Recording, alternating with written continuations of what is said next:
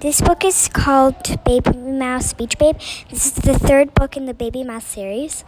And Baby Mouse goes to a beach, and there's like a narrator narrating Baby Mouse's life, and she's always like pretending or imagining. And so Squeak gets very, very sad in this book. Squeak is Baby Mouse's little brother.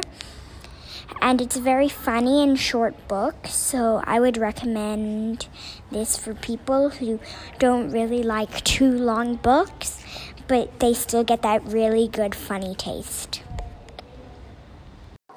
This book is called The One and Only Ivan.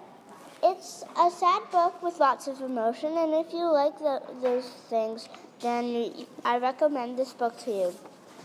It's one of my favorite books, and it's not that long because there's not many words on each page.